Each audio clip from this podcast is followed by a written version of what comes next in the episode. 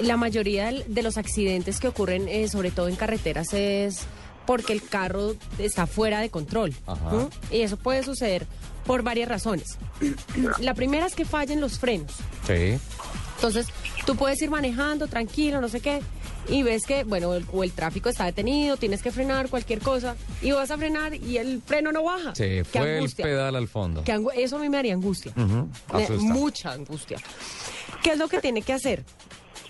Hay que empezar a detener el carro con el motor. Sí. Lo que se hace es empezar Cajear. a bajar, exacto, empezar como a cajearlo, así se dice.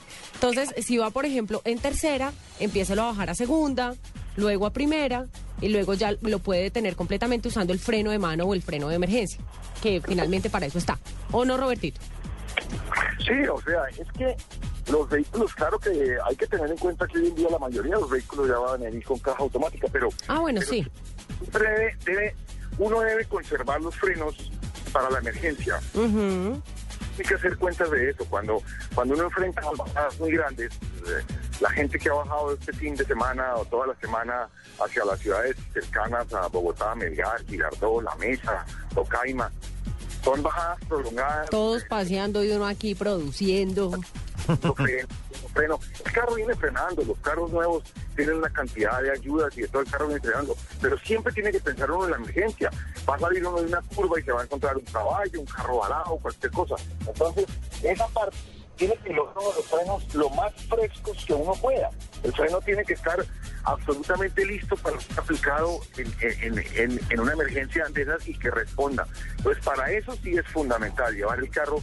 El manual dice muy clarito que uno debe de usar el mismo cambio o siquiera un cambio menos que uno usaría para subir. No, además, no use el freno cuando va subiendo. Hay mucha gente que va subiendo y frena para curva. Al entrar a las curvas, sí. Sí, Ellos, ellos no saben que con el solo hecho de soltar el acelerador... ya está frenando. El carro está frenando. Claro. O, o el carro ya está frenando. Pero lo más importante es cuidar esos frenos en la bajada. Si usted le ayuda con el motor, como tú dices, si usted hace caso de lo que dice el manual, si usa el mismo cambio que usara para subir, lo usa para bajar. Si usted de la mesa para arriba, su carro sube en tercera, bájelo en tercera. En tercera cualquier carro puede ir hasta 80, Sí. 90 por hora sin ningún problema. Y usted llega y suelta el acelerador faltando 20 o 30 metros para la curva y usted ya va a llegar a la curva a la velocidad que necesita llegar sin tocar el freno. Bueno, también es muy importante eh, tener en cuenta que cuando está cuando está cajeando el carro para, para frenarlo, lo tiene que hacer de manera de manera gradual. No puede pasar de tercera a primera de una No, vez. rompe la caja, porque la va a rompe el romper. motor. Lo, lo va a romper. No vaya a poner, no vaya a poner la R de rapidísimo.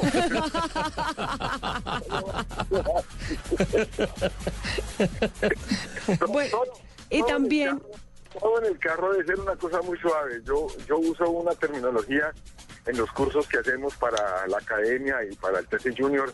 Le digo a la gente, mire, vamos a llevar a su abuelita al hospital. Su abuelita está grave, hay que llegar rápido al hospital. Como usted es el de carreras aquí en la casa, lo escogieron a usted para que la lleve. Entonces, que ya se la tienen montada en, en el carro.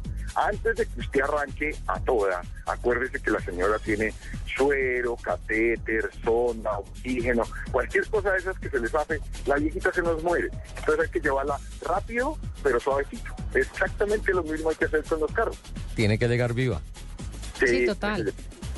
Uno debe ser lo más suave. A mí mi, mi- mi padre me hacía algo muy cruel, yo estaba muy chiquito y los domingos eh, de premio me daban una manejadita después del famoso programa de Bonanza a las 11 de la noche. Oh, Me- Me ponía encima del tablero del carro, que era un Ford 56, con un tablero mecánico, con un tablero metálico, un vaso con agua. Entonces él me decía, ¿quiere manejar Roberto? Y yo, claro, yo con siete años sacábamos los cojines de la sala, poníamos todo, me decía, listo, vamos a, a manejar. Manejamos hasta que el agua se derrame. Pero sabe lo que era en ese tiempo, la, la, la calle 100 no, no estaba sino la clínica Barraquer, no había nada más. Esa calle y solo alcantarillas destapadas, eso era, no, no, no había nadie. Entonces era la suavidad total en cada cambio, poner el cambio, cambios aquí en la capilla, primera, segundita, llegar a la curva, medio tocar el freno, empezar uno a dar la curva y uno mirar el vaso y después va Claro. Caminar y uno quieto, vaso, vaso, porque apenas el agua se derramaba, la clase de conducción se acaba. Y hasta ahí llegaba la goma. Eh, después de los frenos, perdón Roberto, ¿cuáles son las siguientes causas de pérdida de control del vehículo? Hay algo que mucha gente piensa que no puede suceder, pero sí pasa. Sucede. Que falle el acelerador. ¿Así? Sí, no, no me haga esa cara. El acelerador sí también falla falla. el acelerador y Se el puede carro- quedar pegado. Ah, que se quede pegado y entonces el carro se queda sin control. Claro que sí.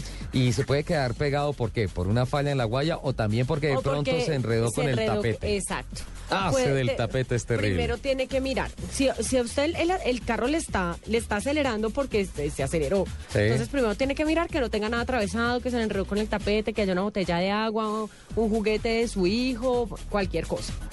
Si es así, trate de quitarlo con cuidado. Sí. Si no, si es por ya problema mecánico, entonces lo que tiene que hacer es poner el carro en neutro. Sí. ¿Mm? Mandar el embrague y poner el carro en, en neutro. neutro. Eh, pues obviamente va a hacer mucho ruido porque va a estar Sí, aceleradísimo. claro. Y tiene que frenar el carro para irlo deteniendo. Sí. Pero pues de manera gradual o puede, se puede trompear. Ajá. Sí, porque el carro no tiene tracción. Si no, Está en neutro. está en neutro, claro. Es complicada entonces, la frenada. Entonces tiene que irlo frenando gradualmente, no lo vaya a frenar de una o va a ser trompo. Sí. Entonces, despacio. Si, si, no, si no va frenando como debería, lo que tiene que hacer es apagar el motor e irlo frenando ya con el impulso que lleva. Pero el problema es que El cuando se es apaga que- el no, carro se descargan las bombas y se queda uno con la dirección bloqueada y sin no, frenos. el problema es que no tiene que quitar la llave, porque usted quita la llave y se le bloquea la dirección. No, no, no, pero es que sin que se haya bloqueado la dirección, eh, cuando apagas el carro se apagan las bombas y te quedas Pero pues sin eso- la asistencia de la dirección y sin la asistencia de frenos. Ahí es muy complicado. El problema es que hay, eh, si no, eh, le estoy diciendo, en un caso ya de extrema emergencia, Extrema emergencia. si ya no le frena, o sea, si, no, si el carro no le frena ah, poniéndole en neutro y empezándolo a frenar gradualmente, Sí. apáguelo. Y lo va, lo va tratando de frenar de a poquitos. También existe el freno de emergencia. El freno de mano, sí, pero yo no sé, Roberto, eh, yo creo ¿Tú que la, la opción, la opción de apagarlo tal vez sería, sería es no. Una, es, es una falla tan o más peligrosa que quedarse sin freno, Ricardo.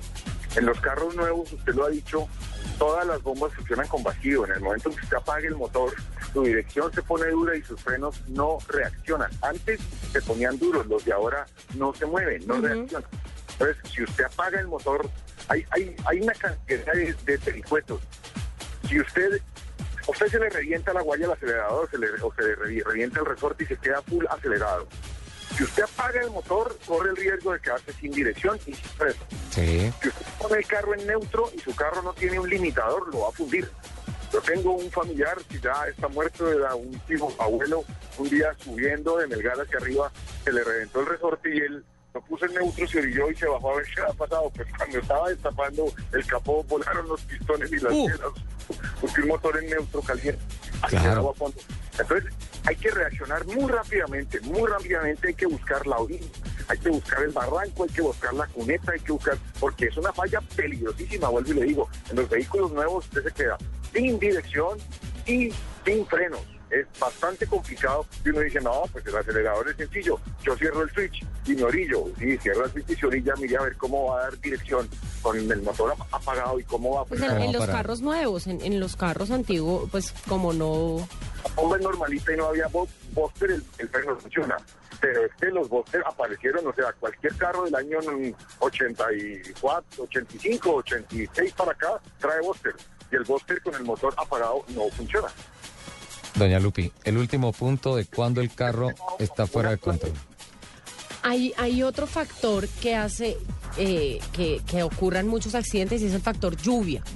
Ah, y mojar en, mo- eh, conducir en mojado. Conducir en mojado es súper difícil y a eso súmele que en las carreteras siempre no se encuentra la- el aceite de los camiones, Ah, eso sí la- que es peligroso. el- la tierrita que es hay como de los derrumbes, de Ujú, tanta lluvia. todas esas cosas. Para eso lo más recomendable es ir a una velocidad muy prudente, porque es que hay unos que se las dan de meteoros. Sí. Entonces vaya a una velocidad muy, muy prudente y frene suavemente. Porque es que cuando usted frena muy duro, el carro le patina.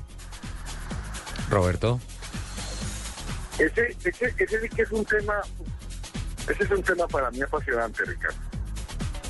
Manejo mojado es, es, es una cosa espectacular, es una cosa de mucho cuidado, es una cosa que hay que hacer muy bien, es una cosa que hay que hacer muy suave y, y- y es fundamental. aprender a manejar en mojado es algo que tiene que hacer un, un, un conductor quiera o no quiera además. Sí, eso debería ser, eso debería ser parte del examen de cuando uno Sí. necesita obtener la licencia. Empieza, empieza por el labrado de las llantas, el Sí. inflado de las llantas, el balanceo del peso del carro cuando usted sale a carretera, cómo acomoda las maletas, cómo acomoda los pasajeros, parece mentiras, pero su- si su suegrita es voluminosa, mira, se la va a sentar porque no la puede sentar en cualquier lado, créame.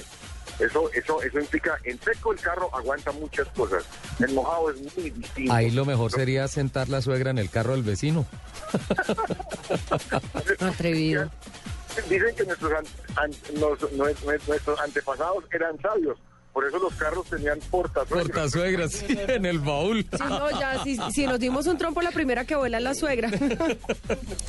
También hay algo muy importante, y es que, perdón, Robertito, también hay algo muy importante, y es que al tomar una curva cuando está lloviendo, hay que hacerlo también con una velocidad muy prudente y no frenar cuando uno está dando la curva. Y siempre con tracción. Siempre, el carro debe Debe- tener tracción. Tracción.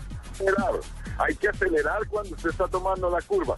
La regla de oro dice que usted debe frenar con sus ruedas derechas. Usted frena antes de la curva lo que tiene que, frenar. Suelta el freno y, y una vez entra la curva, apenas empieza a dibujar la curva, tiene que empezar a tocar el acelerador un poquito para que el carro lleve tracción. Pero mire, otra cosa importantísima en el manejo con lluvia es preparar el carro por dentro. El carro, los vidrios deben de estar limpios. Claro. Paño seco para que no se empañen. El defroster debe estar puesto. Todos los carros ahorita ya traen un defroster, una ventilación que sople por el vidrio de adelante. Eso es fundamental para usted poder tener buena visión. Lo primero que se disminuye con el agua es la visión y después el agarre. Ese agarre es fundamental. Hay que echarle mano a toda la sapiencia que uno tiene para tener siempre las cuatro llantas contra el piso.